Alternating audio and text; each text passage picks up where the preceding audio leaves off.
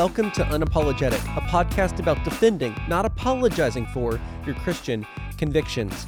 And it's been a while since we've actually talked about the name of this podcast, which is actually the, the name of a book I've also written too Unapologetic, a guide for defending your Christian convictions. And apologetics is an area of Christian study that, that aims to give answers for why we believe the things we believe. Why do you believe what you believe you believe? What, what are the reasons behind the things we teach and affirm as Christians? That's what apologetics does. It simply just aims to give an answer. And so unapologetic is obviously kind of a pun on that because a lot of times people actually seem to apologize for Christianity and not in the apologetic sort of way. And what some people seem to do is present their Christian beliefs only if asked, only if pressed, and they do it almost as if saying, I'm I'm almost sorry I believe this. Like I, I believe this, you know, but but maybe I don't know if I should or I don't know if you should. They're just not confident. And it comes across actually like they're apologizing, like saying, I'm sorry for, as opposed to apologizing by giving a defense. So that word apologize actually has two meanings. We've kind of lost the meaning in popular conversation that means to give a defense, but that's what Christian apologetics is. It gives an answer, it gives a reason, it gives a defense for the things we believe as Christians, the things that are taught in Scripture, the gospel, those sorts of things. So that's what apologetics is. We haven't talked about that in a while, uh, but being unapologetic means to to not say you're sorry while giving an answer for the Christian faith. So today let's talk about some bad reasons for apologetics. The good reasons should hopefully be somewhat self-explanatory. There are a lot of questions out there that need answering. And so we should be prepared to answer them. That's the simplest way to say that. But I think there are some bad reasons too that maybe come out of a good impulse but nonetheless are negative. And the first bad reason for doing apologetics, for giving an answer, for for being equipped to give an answer is to justify ourselves. I am sure that I am not the only one who, when you are in any type of conversation or disagreement and someone thinks you're wrong, someone thinks you're stupid, or someone thinks you're a bigot, you want to justify yourself. You want to prove yourself to be right, to be on the side of the correct view, to hold the moral position. You want to justify yourself. That's what that means. And so, a lot of times that actually flows over into doing apologetics. Maybe you've had an encounter where someone made you feel dumb and in front of a large group of people because you couldn't give a reason why someone should believe in the resurrection or why God exists. And so you studied. You, you didn't like getting licked in that conversation, in that argument. And you come back, and maybe the reason you're doing this is because you didn't like to feel dumb. You didn't like to feel stupid. And now I think sometimes we can uh, find that we were ill equipped for a conversation or a discussion, and that can drive us to study and be more equipped. And that doesn't have to be a negative thing. But sometimes I think for some of us, there, there's a turn that can be taken where it actually turns into a way of us feeling better about ourselves than someone else, us showing that we, as the Christians, have all the right reasons, and the atheist or the non Christian or whoever actually is the one that, that is irrational and that sort of things. And we do it from a position of pride, not a position of humility. And that can be a problem when we seek to justify ourselves so that we're not thought of as stupid or bigoted. And that's the primary goal. That can be a problem. Now, I do think there's a place, I'm giving caveats here. I do think there's a place for, for someone not thinking Christians are bigoted. We, we should not want people to think Christians are bigoted.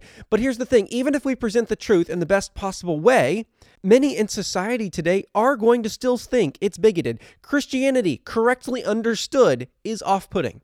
Okay, so we have to to work through that and understand that while we should not add offense to the gospel, the gospel is offensive. And so if we're simply trying to justify ourselves so that people think well of us, one that, that does not come from a place of glorifying God, but more than that, it's ultimately not going to work either. Because in order to justify yourself and be found to be socially acceptable today, you will have to change the message.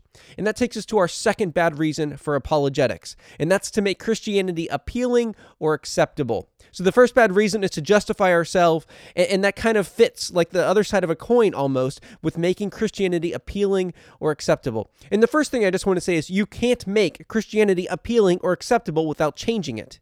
It is fundamentally not able to happen because Scripture tells us why this is.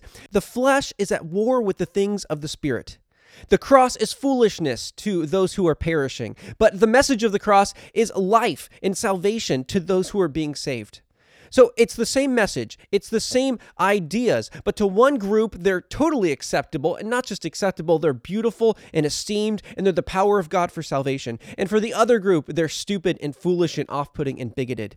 And so, if to the non Christian you want to make Christianity appealing, you will have to change the message. And at that point, it is no longer Christianity.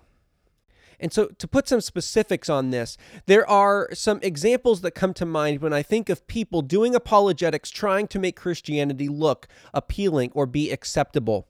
And there are rough edges in Scripture. There are things that grate against the, the non Christian sensibilities, and honestly, sometimes the Christian sensibilities. And I don't think either of these are good things.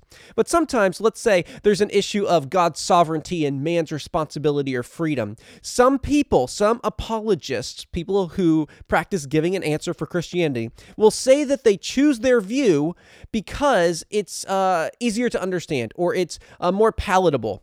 That should never be a consideration when we choose a view. The degree to which it's accepted by a non Christian should not be any form of criteria we use to choose a view. And in fact, I would actually say if it is, it should be a, a negative one. In other words, if this view is more acceptable to the non Christian, it's probably more likely to be incorrect. I mean, think about it, right? If the message of the cross is foolishness and something makes Christianity seem less foolish, then perhaps, I'm not saying this is always true, but perhaps you're going in the wrong direction. Also, sometimes when it comes to how we talk about scripture with non Christians, we'll go to their level and talk about it like, well, it's just a historical documents which could have errors. Some actual apologists will say things like, well, Paul and James disagree on justification. And, uh, you know, Acts contradicts itself about Paul's conversion and things like that. But it's still generally true. We can still have confidence that Jesus rose from the dead. Well, whenever we accept the non Christian's premise that Scripture is not accurate, that it's not the Word of God, we're speaking about the Word of God in a different way than God speaks about His own Word. And I, I don't want to speak differently of something than God does, because if I'm putting forth a different thought or a different belief than God has, I'm putting forth an incorrect thought. To believe something that's true is to think God's thoughts after Him. And so, whenever we present a view contrary to how God has presented a view, we're, not doing something good, we're doing something bad. Right? We're trying to make Christianity more acceptable by speaking of it differently than its founder spoke of it. And so that that surfaces, like I mentioned, with issues of God's sovereignty and freedom. It surfaces in how we talk about Scripture, and sometimes it surfaces in how we talk about hell. Some people will say, when asked, you know, is my aunt who's not a Christian going to hell? They might say, well, God's not going to send someone to where they don't want to go.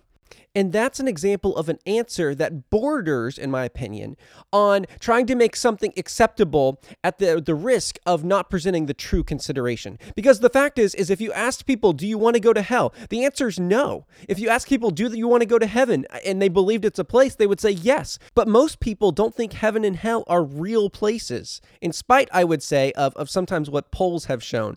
I think there's some confounding factors there. But but nonetheless, that they don't want to go to heaven on the terms that God has set for heaven. They might not believe in the God who actually has spoken in Scripture and talked about heaven or has talked about hell. Both are places he has created. And so to say, well, people are going to go where they want to go is not necessarily true. Now, yes, people will go where they go because of their choices and their sin, or because of the grace of God. That is certainly true. But when we talk about hell in, in such a way like that, I think we obscure some, some more real truths behind the scenes. So I, I, don't think anyone wants to go to hell. Now, I don't think anyone, but apart from the work of the Spirit, wants God, but that's not the same thing as saying they don't want heaven. Everyone wants to live in a paradise. Not everyone wants to bow the knee to their Creator and Sovereign Lord. That's the distinction when it comes to that sort of issue, too.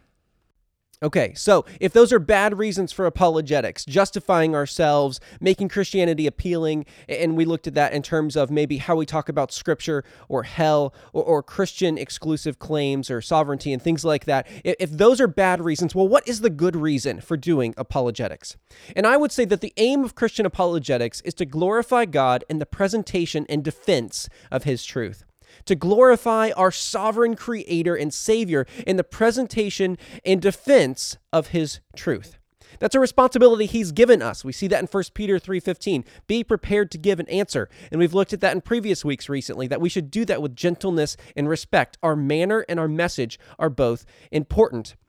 But if our understanding is that we are glorifying God and accurately representing what He said, not trying to justify ourselves, not trying to make Christianity look appealing, sometimes that will result in people rejecting our message. But we must realize that the degree to which God is glorified in our apologetics is not dependent on a person's response. We must have a category of God being glorified in the end because of a person's rejection of a defense of the gospel, because of a rejection of the good news. Because the fact of the matter is, and this is not something we should take joy in, but the fact of the matter is, is that God is glorified both in the salvation of sinners and in the punishment and judgment of sinners. And the more revelation someone has, Jesus tells us, the more responsible they will be. And so, the more they are deserving of judgment if God justly punishes them. Uh, uh, conversely, God is also glorified in the salvation of people who he would have otherwise justly punished. We must have that category. Now, yes, our task is not to increase people's judgment. Our task is to be faithful to share the gospel, right? Romans 10. How beautiful are the feet of those who bring the good news. We are sharing good news. But it is not up to us to bring fruit out of our faithfulness there. The Spirit alone is the one who brings salvation to people. We are simply responsible to be the messengers. But when someone rejects our message, that doesn't necessarily mean we did it wrong. That doesn't mean we said it wrong. That doesn't mean we should have made it more acceptable or appealing. What it often means is that man's heart is hard apart from the Spirit, that the person who is not a Christian thinks the message of the cross is foolishness. We must remember that. And so, if we understand that God is glorified in the accurate presentation of His truth in love for His glory, then, while we might still be saddened and grieved by people's eternal state, what we will still realize is, is God is ultimately glorified in our act of sharing, in his act of salvation, and if he doesn't save that person, in his act of judgment. The reformers had a phrase that the same sun that melts the ice hardens the clay. We are the ones, proverbially in a way, sharing the same message. We are bringing light to a, a darkness. But if God has not transformed that heart from clay to ice, that message will not necessarily melt that heart. It will not soften it. It will likely harden it. But that's not our responsibility. We don't know whose heart has been softened, whose heart is hard, what the Spirit is going to do. No, we, we kind of like the person who throws seed in the parable of the soils. Just throw it indiscriminately. It will land where it lands, it will accomplish what God wants it to accomplish. We're not responsible for what that seed does, but we are responsible to share that seed, to spread that seed for the glory of God. Yes, we should care how people respond to our message. Yes, we should care about how skilled we are to present the message and what our character is while we deliver the message. But if we ever move from those considerations, which have the glory of God as their primary consideration, and move to justifying ourselves or trying to make Christianity appealing or acceptable, we have erred and we will most likely end up changing the message. Our apologetics should never drive our theology. Our apologetics should never drive our, our Bible understanding. I should never come to hold a different belief simply because I will end up communicating that belief than if I were never to speak with someone about it. Now, obviously, we should share our beliefs here, but my point is if the thought of sharing this belief makes me change it, I'm probably doing it wrong. And I'll just uh, end here with with a recent example from someone I respect, Greg Koukl, who's a, an apologist. Uh, he's he's done this for for 25, 30 years. Um, and he got a question recently on his radio show, and it was basically if if God told you to kill all left-handed people, would you do it? Now, obviously, the God we know would not command that. The God of the Bible would not would not command that. Um, and this is one of those questions I think asked by non Christians that really attempts to make the Christian look bad. And, and, so Greg goes through a response to this, showing one, that's not the character of the God in the Bible. Um, right, and maybe there are overtones here of God's uh, command to, to kill the Canaanites or or Abraham and Isaac and that sort of thing. But after Greg gives all reasonable caveats, right? So don't judge his response off to, off of my description here. You should listen to it on your own. But just just hear me for the summary I'm trying to give. After he gives all reasonable caveats, he says, Yes, if God actually commanded that and I knew that, then it would actually be the good and right thing to do because God, the standard and ground of all morality, has told me to do something.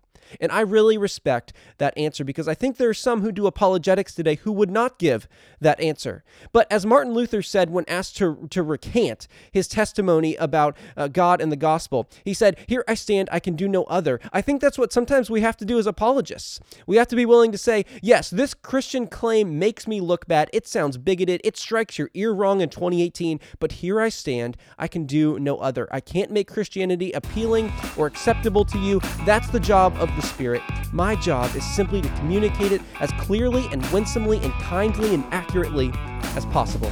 So, my prayer for us this year is that we would do that, that we would be encouraged from Scripture and how to do that more effectively with a better character and a better clarity. I'll talk with you next week on Unapologetic.